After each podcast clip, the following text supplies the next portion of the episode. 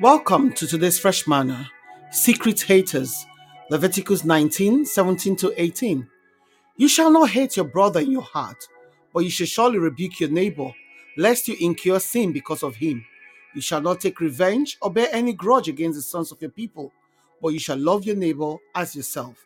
I am the Lord. We're not supposed to hate people, but a lot of people are full of hatred, so much so that they could easily take out those they hate without a second thought. But there's nothing worse and more worrying than a secret hater, someone who smiles at us and laughs at our jokes, but secretly harbors hatred in their hearts towards us. Hatred is a sin. It's wrong and very unhealthy emotion to carry about. And Psalm 34 verse 21 says, haters will be condemned. Where does hatred come from anyway? We're meant to be filled with love, light, and the Spirit of God. Eroding emotions like hatred arise when we allow sinful nature to overcome us, producing toxic emotions, as stated in Galatians 5, 19-20. And when we follow the desires of our sinful nature, our lives will produce these evil results. But when the Holy Spirit controls our lives, He will produce the fruit and emotions in us. Hatred comes from allowing our sinful nature to overcome us. Instead, we must allow the Holy Spirit to fill our lives, leaving no room for hatred. The works of the flesh produces hatred. Without the transforming work of the Holy Spirit, these sinful emotions create evil desires that cause us to secretly harbor hatred and act accordingly. Do not secretly hate others, no matter what they've done or will do to us. We have no right to hate under creation of God, as even Jesus Christ admonishes us in Mark 12:31 to love everyone as we love ourselves. He was reiterating verse 18, a fundamental principle of God's law. Haman secretly hated Mordecai because he refused to bow down before him in Esther 5:9. Very petty. This petty jealousy, a hunger for recognition, drove Haman to insane hatred that would not be satisfied until Mordecai was dead.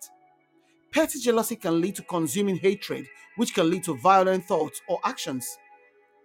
1 John 3:11-23 starts by saying, this is the message that you heard from the beginning, that you love one another. Do we love one another sincerely? No. Most of us are full of petty hatred like Haman.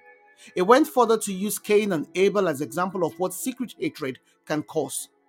1 Corinthians gives us 9 ingredients of divine love that will surely overcome hatred and all manner of evil if we just allow the Spirit of God to fill us to the overflow.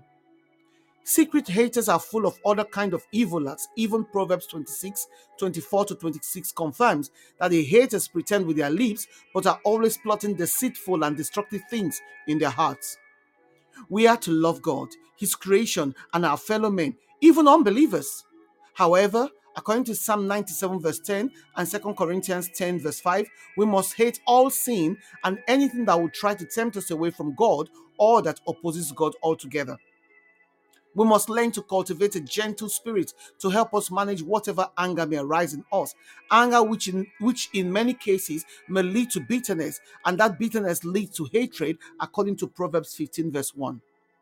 1 John 3:15 calls all haters murderers, because indulging in hatred can easily be followed out to its natural consequences, making one to commit murder.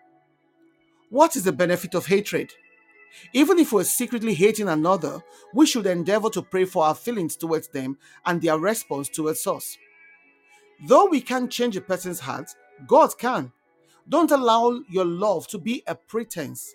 According to Romans 12:9, let love be unfeigned. Love is a very important idea for Christians. Jesus taught that the greatest commandment were to love God and to love our neighbors. Don't be a secret hater. Love everyone. Prayer: Father God, help me to love without pretense and to never hate anyone, either publicly or secretly, in Jesus' name. Amen. A message from our sponsor, Compassion Care, a Bible-based counseling and therapy for women, families, children, and teens. For those hurting and needing confidential and compassionate ears, virtual shoulders to lean on, and gentle hands for guidance. Get in touch with them if you're hurting and you need their services from wherever you are in the world at compassioncaring@outlook.com, compassioncaring@outlook.com, or you can Skype them on Compassion Care, or call, text, WhatsApp on 07523 241 116, 07523 241-116. Shalom.